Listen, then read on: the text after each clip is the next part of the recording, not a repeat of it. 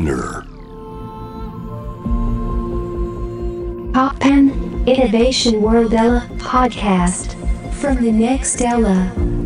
ノンがナビゲートしています。突版イノベーションワールドエラーここからは様々なジャンルのイノベーターをお迎えするトークセッション from the next era 対話の中からイノベーションの種を導き出します。今回お迎えしているのは若月千夏さんですよろしくお願いします。はい、お願いしおます。嬉しい。お越しいただきありがとうございます。いや、呼んでもらえるとはまさか、ありがとうございます。ありがとうございます。年始はい。若月さんに来ていただいて本当に嬉しいです、あ、一発目ですか？一発目です。あ本年もお願いします。お願いしますもうあれですもんね。出会い、出会いっていうか、ちゃんと正式に会ってるのは去年が初めてだもんね。そうですね。ね。9月に そうそうそう。あの若月さんのアパレルブランドの WCJ の展示会にお邪魔させ。ていただいて。ありがとうございます。もともとは、私がめちゃくちゃ仲いいヘアメイクさんと、はい。のんちゃんもヘアメイクさんが一緒なんだよね。そうですよね。あそうそうそう。でもアシスタントやってた頃からそうなの。そうですよね。だからインドとかに二人で旅行とか行って、行ったりしてたはい友達が、今のんちゃんのそのヘアメイクやってるから、つながりにびっくりして、はい。そう、そこからなんか、お互いね、ななんていうの、探り合い。のんちゃん、あの、展示会来てくれるかなとか、若月さんラジオ来てくれるかなみたいなのを、そのヘアメイクを間に入れて探り合い。しながら合わせてもらってるって感じなんだよね。そうですね。お米送りたいんだけどあどうしたらいいかなそうそうそう、お米ありがとう。お米届いた。ありがとうございます。そうです、そうです。すごいね、律儀な方でね。た。あれはお、お年賀、なんだ、なんだろう？お年賀ですか？かね。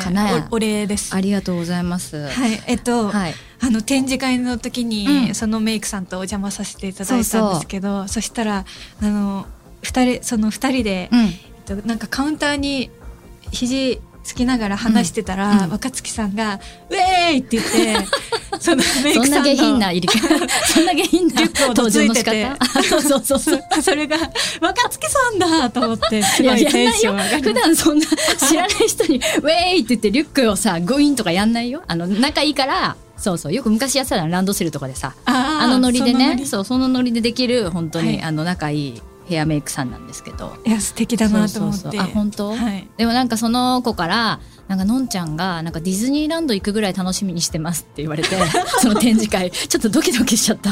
そんな、そんなハードル上げないでよって言って。洋服の展示会だから。行ったことないの？そういうの行ったことないの？えっと、展示会何度かあるんですけど、あるあの若月さんの展示会だと思ってあ、本当？なんか本当ミッキーに会うみたいな気持ちになっちゃって ハードル、ハードル上げないでよ。いや、嬉しかったです、あえて。ディズニーランドみたいでしたあ、本当嬉しかった。楽しいいや、実物のんちゃんめっちゃ背大きくてめっちゃ可愛くてびっくりした。え嬉しいあ厚底履いてました そのからくりいらないけど。でもさ、でも背高いよね、多分。165センチとかですね高い、高めじゃん？そう。すごい。本当にお世辞抜きで、今まで見た芸能人の中で一番可愛かったかも。うわえ？本当に。それシェイラにも言って、シェイラってごめんなさい、あのヘアメイクさんね。はいシェイラって呼んでますよねシェイラ、シェイラにも言ってて、えーめっちゃ可愛い。なんか、こんなに芸歴が長いのに、あんなに目がキラキラしてる人って私出会ったことないかもって話して。えー、嬉しいだんだんみんな目ってね、よよどんでくるじゃないですか。けど、すごい本当キキラキラしてて、よどんでく人を見てきたんですねみんなやっぱよどんでっちゃうから、悲しいんだけどね。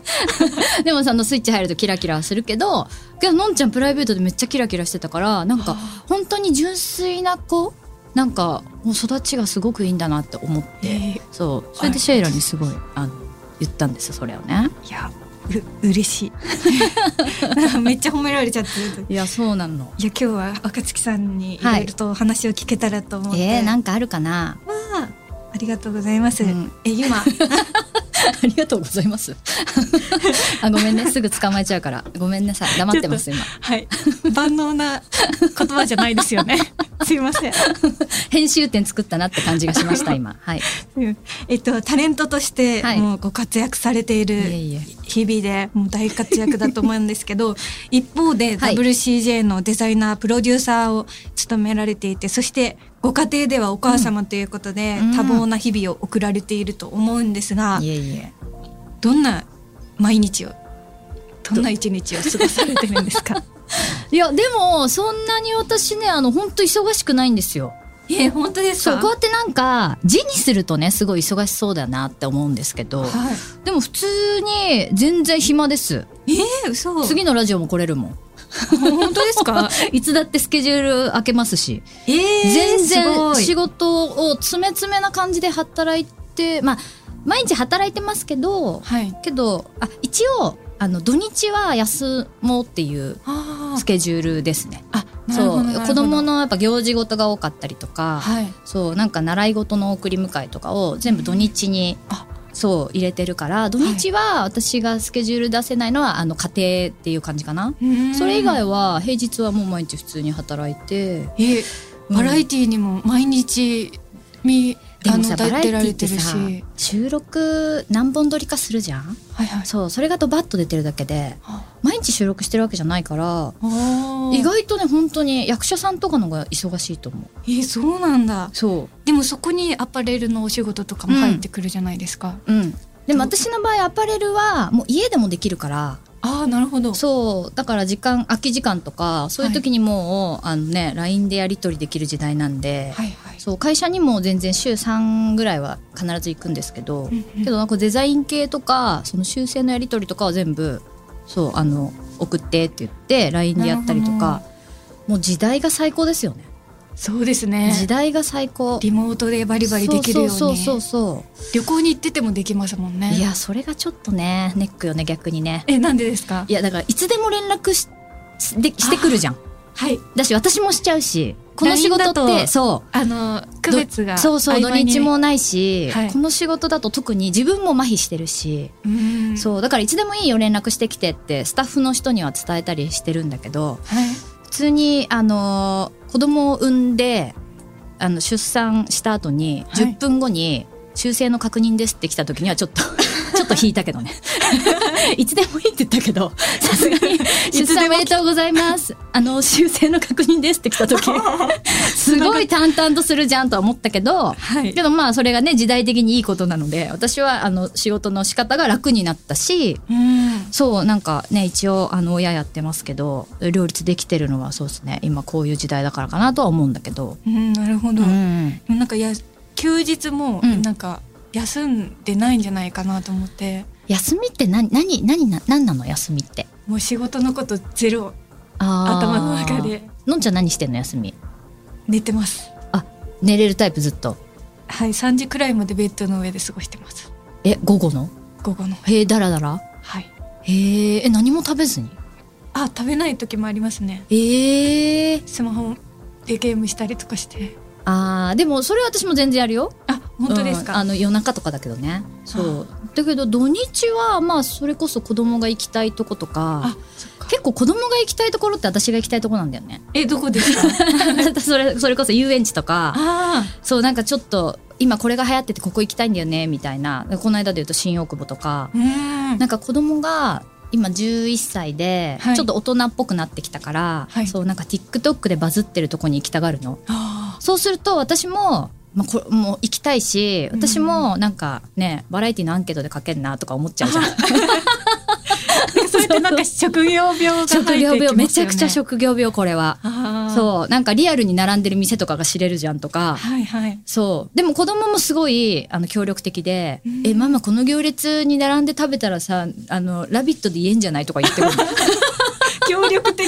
めちゃくちゃ協力的だから。だから別にそれに対してなんかストレスがないなっていう感じはするから休んでないかもしれないけど私の中では結構休んでる感じ。へえなるほど。そうなんだよね。ね。らだらがね意外とできないかも。あ苦手ですか？うん。なんかずっとベッドにそれこそのんちゃんみたいにいるみたいなのができないかええもうん。確かになんかいつ見てもパワフルな感じがします。なんだろうな。なんかやらなきゃみたいな。別にやることないんだけどとりあえずやらなきゃみたいな感じのスイッチ入っちゃうんだよね。あそうなん何にもしない日とかある？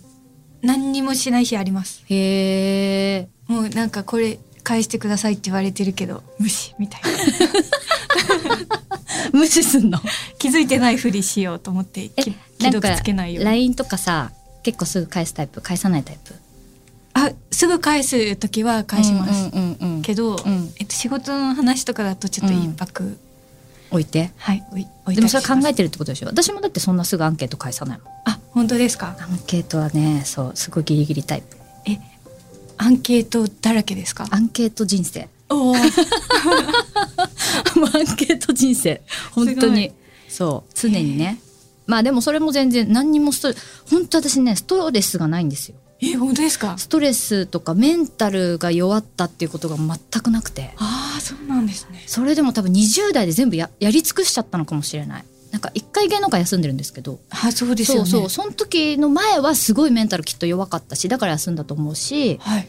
すごいねなんかそこからかななんかうん。全然何もなくな何も悩まなくなったっていうか。へえそうそうなのですねあのお休みされてからうん。WC といううん。2009年にえブランドを立ち上げてはい。お洋服を作ってうん。もうマジカリスマ。カリスマっていう突然。感じ。WC は知ってくれてるの？WC の服を着てました。あのく熊の？あんはいあのスタジャンとか。ああえその時何歳？まだ中学生とか？高校生だと思います。高校生なんだ。はい。ありがとうございます。周りにクそうなんマタン溢れてたしいや本当ね可愛くて。よかった。はい、嬉しい。そうなんです。カリスマでですよね。あありがとうございます。今もそうだずっとそうだと思うんですけど。いやすごいあのお洋服うん。を、あの作ってもカリスマだしバラエティーも素晴らしいし すごいなと思って。カリスマそんな言われるといじられてんのかなって思ってきちゃったんだけど いじってないよね。いじってない。ね。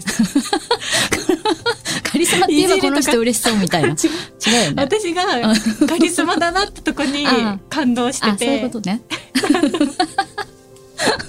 いや続けてください。いじるとかできないので大丈夫です。はい。あのリメイクをうんしてるのをテレビでうんうんうん見たりとか、うんデザイン画を公開されてたりとかしてて、うんうん本当にかっこいいなと思ってました。いえいえいえどういう原動力で洋服のブランドをやら洋れてたんですか？ねそれこそ芸能界一回休もうっていう時に何かなんか自分じゃなきゃできないものをやりたくて休んだんですよ。なんかその役者さんとかってさその人たちにしかできない役をやるじゃんっていうああはいはい。でこういう役がやりたいなとか。でもな,、うんうん。なんだろうバラエティーってちょっと特殊というかはい。なんかこれ誰でもいいんじゃないかみたいなことも多いじゃん。っあて感じてたのね当あ時。なるほど。そうなんか VTR 見て感想を言うってこれ私じゃなくても誰かができるじゃんっていうのをなんか10代の最初の方いっぱいテレビ出させてもらった時にはい。だんだん最初はすごい面白かったんだけどだんだんなんかこう客観的に見てきた自分がいて、あーえこれ面白いけどこのまま私今はこう旬とか流行ってるから呼んでもらってるけど、このままどうなってくんだろうってちょっと不安に思いながらはい番組に取り組んでる自分がいてはい。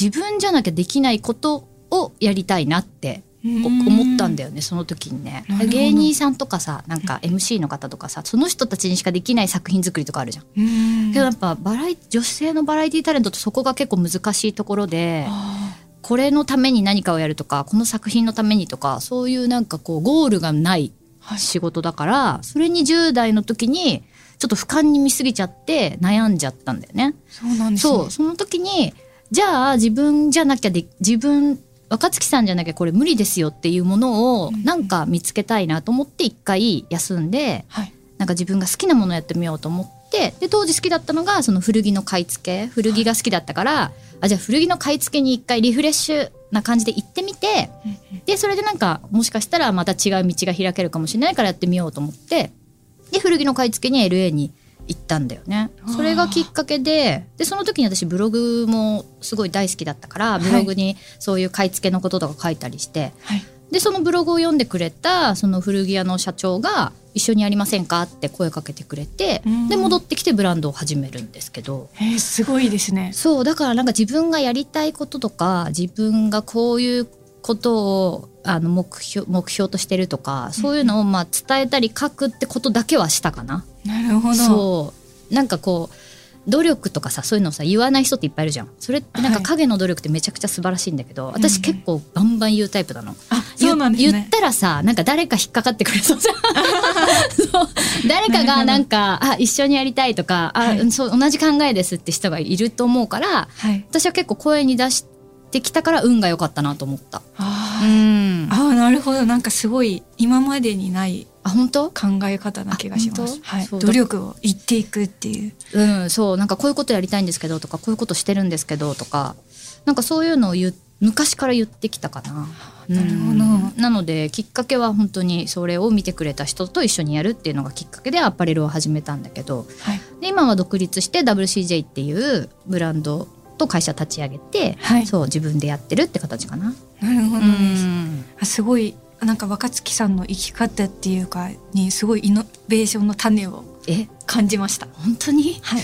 台本それ そんな出てくるフリートークでイノベーションの種感じましたなんて。イノベーションの種を毎回探まあわかるわかる。そうんいうコンセプトのラジオだよね。急にそんな自然に出てくる言葉かな。私なんか本気で言ったことあが嘘だと思われる方なんです。ごめん疑って。種見つけてくれた。嘘っぽかった時は本気です。ありがとう。はい。よかったです。はい。そうなんです。え、えっと、うんうんブランドの役割とうんユーザーニーズのバランスをどう捉えていらっしゃいますか？すごい難しい質問急にしてくるじゃん すいません。台これは台本でした。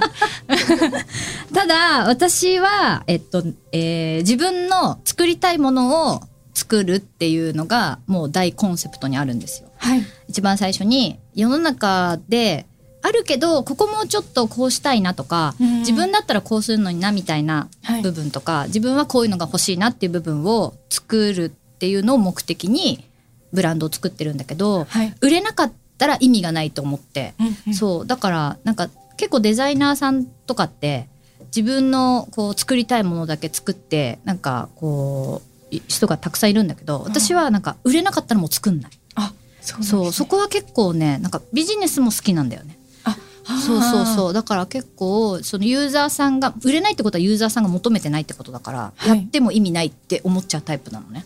でもそれやり続けることにも絶対意味はあるんだけど、はい私は結構そこはすぐになんかこう切り替えて、あ売れないんだったらこれやめよう次は作らないとか思ってどんどん切り替えていくけどやっぱ根本的にあるものは自分が着たいものうん自分がそれを、えっと正規の値段でお金を出して買うかっていうところが最後のジャッジポイントかな。あー、なるほど。そうなんか結局いいものを作りたいとか欲しいものを作りたかったら高くお金を出したり高く予算を作ったらいいものってできるじゃん絶対。うんうんただそれが高すぎて買いますかっていう話で。だかはい。ら自分がなんか T シャツ1枚作るにもこの T シャツに自分はこのお金を出せるからじゃあ発売しようっていう感覚ではもうずっとやらせてもらってる。自分があこれちょっとこのお金を出せないなってものはもう発売しないっていうのは決めてるかな。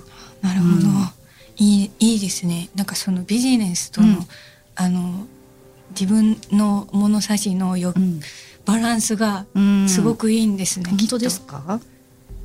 今 WCJ の カーディガンを着てます。突然突然。どういう心境で聞いてんですか？後ろで。ディレクターさんたちは。突然「今」って言って。ちょっと言いたいなってずっと思ってて。ありがとう。今だと思った？今だと思った。違いました。今じゃないですいや今今。ありがとうでもずっともう入ってきた時から来てくれてんなと思って。すごい可愛くて。本当嬉しかったのはもうのんちゃんが普通に展示会であの選んでくれたのをなんかインスタとかで来てくれて、はい。なんかそういうのが嬉しいの。あそう。だからなんかなんか本当に来てくれてるってところがすごい嬉しくて。ーうん。そう。なんかそうやってプライベートでみんながなんかねなんか普通に宣伝とかじゃ関係なしに普通にちゃんと来てくれるブランドを作っていきたいなとは思いますね。なるほど、ええありがとうございますありがとうございます。可愛いを表現するクリエイティブとは、これも台本ですね。だ台本ですありがとうございます。可愛いを表現するクリエイティブ？なんだろうね。可愛いって自分が正解じゃないからね。うんだから自分は可愛いでしょって思っても買う人がなんかえ別に可愛いと思いませんでしたって言ったらそこまでじゃん、うん。だからなんか人それぞれかなと思うからそんなになんか押し付けてデザインはしてないかな、うん。うん、自分が可愛いなと思ったものを作るんですけどそうそれをその相手にも可愛いって思ってほしいかって言ったらまあかっこいいでもいいし、うん使いやすいでもいいし違うなんか言葉に変わってもいいかなとは思うんだけど、はい。うん。自由な自由。表現ですね。自由な表現。く？違かった。えいやいや違かった？アンサー違かった？素晴らしい答えをいただけて。あ本当？あはい。よかったと思って。よかった？次に行っちゃいました。いいよ。次に行こう、はい。これ生放送じゃないよね。生放送じゃないあよですかったです。生放送じゃないね。生放送だったはらちょっとヒヤッとしますね、楽しみだな。絶対聞こう。あ綺麗にまとめていただけますので ご安心ください。ありがとうございます。くまたんはのヒストリーということで、くまたんはどうやって生まれたキャラクターなんですか？くまたんはそれこそ古着の買い付けで LA に行ってる時にそうなんかあの向こうでお世話になった人にお礼がしたくて、でなんかお礼できることありますか？みたいなこと言ったらそのお兄さんがえっとね T シャツ工場を経営しててはい。そこの T シャツじゃあ僕の T シャツの工房でなんか記念に T シャツ作って帰んなよっていうので,、うんうん。でそこで初めて生まれて初めてデザインをしたの。はい。なんか古着ってあこれいいなあれいいなって言ってもうあるものをピックアップするんだけど、うんうん。デザインって一からじゃん。はい。紙に書くみたいな感じじゃん。はい。デザインしたことなくて。あそうなんですね。デザインしたことなかったからなんか文字だけとかも違うなと思って。で古着集めてる時にやっぱキャラクターがついてる T シャツとかが可愛いなってずっと思いながら古着集めてたからうんキャラクターを載せたいと思って。はい。そう。でなんかいろいろちょっと考えますとか言いながらなんかスーパーとかうろうろしてたらすんごい向こうってクマのキャラクター多いの。あクマですか？お菓子のパッケージほとんどクマなのねアメリカって。なんか子供用のお菓子が。はい。あなんかクマのデザイン考えようと思ってうんで私も素人だからその時にあのグラフィックデザイナーの友達がいたから一緒に考えてほしいって言ってでそこで一緒に作ったのがクマタンっていう。そうだから最初名前もなかったしはい。もう何もないなんか「I have no idea」っていうなんか文言だけつけてはい。なんか何にも考えてませんみたいなのが口癖のキャラクターみたいな感じの、うんそれを T シャツにしてだから記念 T シャツでデザインしたものなんだよね。売る目的で作ったものじゃなかったんですね。全くない。売る目的だったら多分もうちょっとスイッチ入って全然人気ないキャラクターとか出来上がってたかも。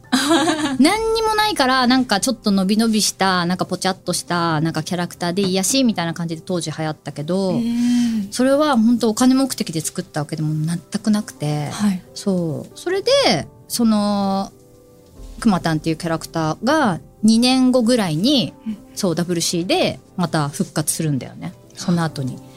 そうだから最初はね本当趣味というかお礼で作らせてもらったキャラクターでそうだからすごいびっくりした。その後に。はい。そうくまたんがねなんかすごい人気になってくれて。ねえ。ありがとうございました。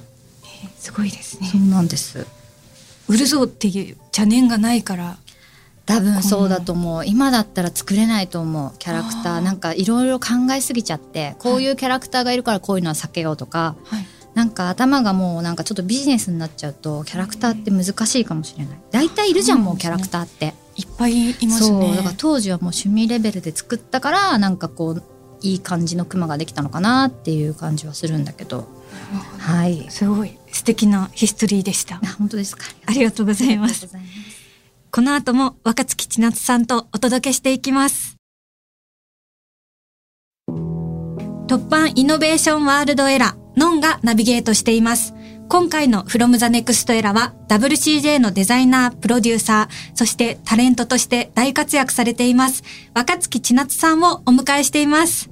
後半はこれからの若月千夏さんの活動のビジョンとともに、若月さんの今の活動につながる突破ストーリーも教えていただきます。はいよろしくお願いします。ます前半でお聞きできなかったことなどちょちょこっと聞けたらなと思うんですが、うんえー若月さんの、うん。あの活動っていうか、うん。あのこれまでをおうん。聞かせいただいてて、うん。あのいろんな人が勇気をもらったりとか、うん。力をもらってると思うんですがそうかな。うん。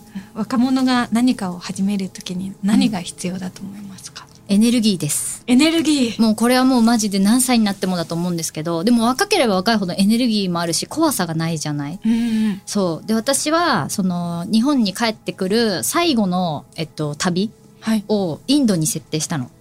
で、そこに、そのヘアメイクのシェイラが合流したんだけど、はい。そう、最後、インドで締めようと思って旅を。はい。一番なんかレベル高そうじゃない？レベル高い。そう。で、なんか人生観変わりますとかいろんな人が言うじゃん。言いますよねインドを経験して、インドで普通の旅行じゃなくてバックパッカーをして帰ろうっていうのが、え、バックパッカーバックパッカーしたの、そうそうそう。で、シェイラが合流してきて、はいそう。で、一緒にバックパッカーやったんだけど、それって若さだと思うのね。今だったら絶対行けないと思う。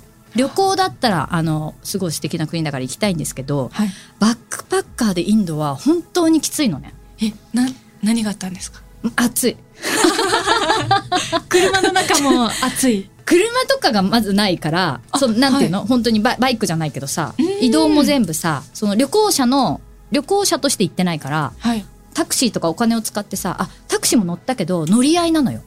え、そう、当時知らない当時乗り合いで乗るじゃん。はい。そしたらどこどこって言ったら、あ、じゃあちょっと待ってて、10分ぐらい待ってって言われて、はいなんかえ、もう本当にエンジン全部消されて、めちゃくちゃ暑い50度ぐらいのさ、あタクシーの中でさ、はい。どんどん人が乗ってくるわけ。ええ。同じ方向の人あそうそう。で、そうなんだよね。それで目的地行ったりとか、なんか全部違くて今までの旅と、そうなんですね。それって本当に若くなければできないっていう話をね、そのヘアメイクのシェイラと今もしてるんだけど、はいあれはにうちらが20代だから行けたよねっていう。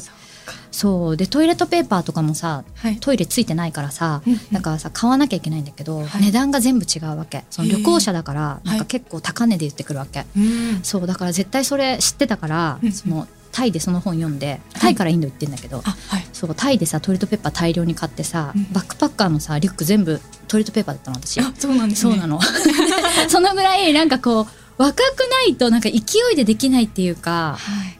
そうエネルギーって大切だなと思ってそれはもう仕事ももちろんなんだけど旅行行くにもなんか新しいこと始めたいなと思うにも、うんなんか誰かの言葉とかももちろん必要なんだけど最後はなんか自分のエネルギーな気がして自分がやりたいかっていうなんかできるかできないかとかもう関係なくてなんかやりたいかの問題だと思うんだよね。なんかなんかやりたいかやりたくないかでなんかこう決めていけばいいと思うしそうなんか結構ねそうすごい私この間テレビで テレビ情報なんだけど、はい。テレビで悩む時ってあるじゃないですか。はい。でもそれってあこれさんまさんが言ってたんですけどね、うん。あの悩む時って選択肢が多すぎるからだって言ってて、うん。全部。人生を二択にしたら簡単じゃないかっていう話をしてて。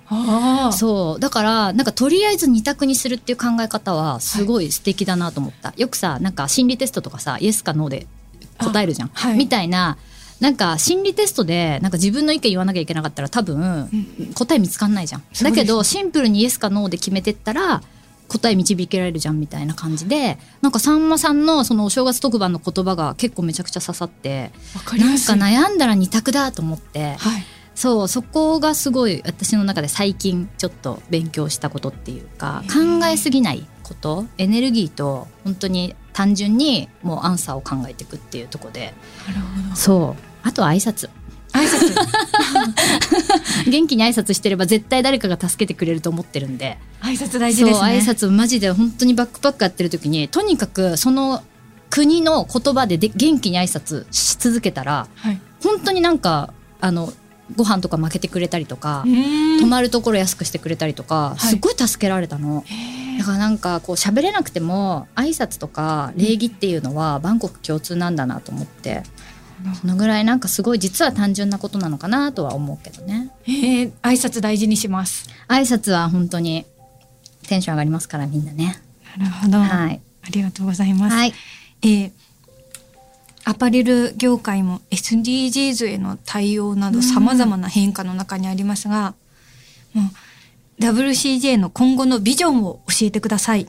そうですね本当にあのここ最近 SDGs すごいみんな積極的でうちのブランドも、あのこれからどんどん取り組んでいきたいなと思ってる中で、はい。まあ私のこの WCJ のビジョンというか、なんだろうな、もうとにかく、あの、作ってくれてありがとうって思ってもらえる服作りはしたいなと思って。WCJ なくてもどこどこのブランドあるからいいじゃんって思われちゃうブランドだったらやらない方がいいなと思って、なんかそこはすごい自分の中で大切にしてるところかな。なんかやっぱ街でその熊田の時からそうだけど、い。自分の着てる洋服を見見ると着てくれてる人のことを見るとすごい嬉しいの。それと同じ気持ちでなんか「あこの服すごい着やすいです」とか言ってくれるなんかそういうお客さんとかがすごい私はなんかもうなんだろうな励みになるから、そうだからなんかそうお互いこうなんかすごい素敵な部分をシェアできたらなっていうブランドにできたらと思いますね。素敵ですうね。ん若月千夏さん個人のビジョンとしてはどんな未来を？私だからさ未来わかんないまま来てんじゃん？未来わかんないままなのよずっと。あだけどやりたいことは常に毎年っていうかもうずっと常にあって、はいそうなんかもう本当にずっとエネルギーだけはある人で、そうそうだからなんかやりたいことだらけでそれがまあ全部が全部成功しなくてもいいから全部やってみて残ったものがあればいいなみたいな感じかな。いいですねうんうんっていう感じかな。あかっこいい 感情感情入ってた今。感情入ってた 今。今の本気でしためっちゃ本気でした本気？本気だった？はいうん。えのんちゃん何歳？30歳です三十歳？はいのんちゃんのビジョンは何なの？あ私？うん。あ私は、うんそうですねもうとどまるところ知らずで、うん。生きてる限り、うんもう上を目指して上昇していくっていうのがあめっちゃエネルギーあるじゃんのんちゃん。あそうかもしれないです私もエネルギッシュかもしれないですね。そうエネルギー大切だと思う。伝わるからね人にね。うんうん。ありがとうございます、はい。い、ろいろとお話を伺ってきたのですが、最後に様々な壁を突破してきた若月千夏さんが、今ご活躍されているステージの扉を開いた突破ストーリーを教えていただきたいです。突破ストーリー。今の声は。ちょ誰かっぽくなっちゃった。ドナルドみたいな。どうやドナルド？そこ？ドラえもんのつもりだったんだけど。突破ストーリーね。いやでも壁ってまあ、周りからしたら壁なのかなってことあるんだけど私あんまりそんな壁感じてなかったんだけど、はい。唯一こんだけ自分が自分を出し始めたきっかけがそれこそアパレルを始めてからなのね。そうなんですね。そう。休む前は相手がそれでよいいんだったらいいやとかうんうん。相手が喜んでくれるんだったら、まあ、自分の意見我慢しようかなって言って芸能生活やってきたんだけどはい。で休んでからも、まあ、じ自分だけじゃん。別に周りに誰もいなくてずっと海外に一人でいたからでも戻ってきてアパレルやることになって、まあ、みんなが平和にねなんかまた仕事できればいいやと思ったんだけどその最初の WC の時の撮影カタログ撮影の時に間にねなんかそのなんか入れてくれた人がいてそのななまマネージメントじゃないけどはい。こう撮影のコーディネータはい。ーを入れてくれてうんうん。でその撮影コーディネーターがすごい有名なブランドの人たちの集団で一緒にカタログ作りますって言ってくれてはい。えラッキーと思って、うん。そう。で現場に行ったら私が作った服を着たモデルをい。なんかトランクに閉じ込めてたの。おしゃれに撮りたくて あのなんかなんかそういう時ありますよね。なんかそう足と手だけ出てトランクからなんか服が。見えないのよ、そう、はい。服が見えない状態で。はい。おしゃれなんだよ。めちゃくちゃおしゃれなの。撮り方とかライティングとか全部。写真は写真めちゃくちゃおしゃれなんだけど服がまず見えないことに私びっくりしちゃって、うんあすごいなんかこれ自分で全部ちゃんと意見言ったり企画していかないとこうやってあの人に任せちゃうと自分が思ったものじゃなくなっちゃうんだってその現場でちょっとすごい悲しくなっちゃって。はい。なんか全然洋服を私が一生懸命作った洋服をうん。全然見せてくれなくて、なんか全部のあの後ろ姿とか、はい。とにかくその撮影がかっこいいそのカタログがかっこよくなればいいっていうものづくりというか撮影をしていてそれになんかすごい人たちだから何も言えなくなっちゃって。あでもすごい自分の力不足もあってあなんか私自分でデザインした服なのになんか悲しいなと思って。はい。そう。でやっぱり言おうと思ってその撮影終わってカタログ完成するギリギリではい。もう一回もう自費でもいいんでやらせてくださいって言ってもう一回自分で覆してもうすごい迷惑お大迷惑なんだけどもう一回自分で企画からやらせてくださいって言ってはい。で自分がモデルになってそう撮ったの。そうすごい時間がないからもう自分でやるしかないってなって。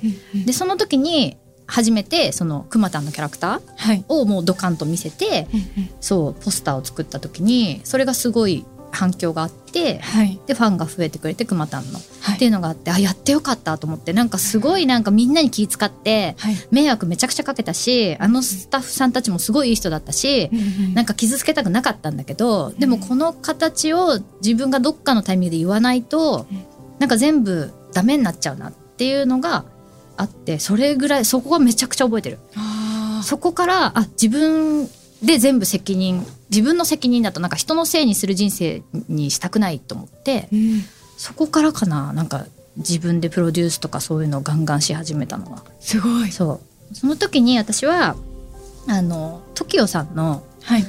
あの空空船うんうん。車で500回ぐらい聞きました めちゃくちゃ歌詞がすごい刺さってあそうなんか「お前のオールで漕いでいけ」って言うんだけど船をねはいはい。そうそうその歌詞から始まりますよね。そうそうそうそうでなんかお前が別にいいなと思う人にオール任したら沈むぞみたいなうんうん感じの歌詞がすごい刺さってはい。そうあもっとちゃんとあのした歌詞なんですけど 今ちょっとトーク上トーク上ちょっとこういう形にしちゃいましたけど、はいあの本当にすごいなんかその時めちゃくちゃ刺さる歌だったんだよね。うんそうだから自分の船だからもう自分で漕ごうと思ってはい。そうそれですごいもうこの曲本当に人生のテーマ曲です私の。あーなるほど。そうあ、かっこいい。そうここぐらいかな。あとは覚えてない何も。なんか壁だったかもしれないけどなんか大した壁じゃなかったのかもしれないな。いや、でも素敵です。う。ん。WC はやっぱなんか若槻さんのビジュアルがすごいアイコニックで記憶に刻まれてるのでそういう経緯があったとは、そうなの。だからやってよかったなと思って。うん。そうそうそう。えー素晴らしい突破ストーリーありがとうございあありますがとうございます From The Next Era 今回は若槻千夏さんをお迎えしました。ありがとうございました。ありがとうございました。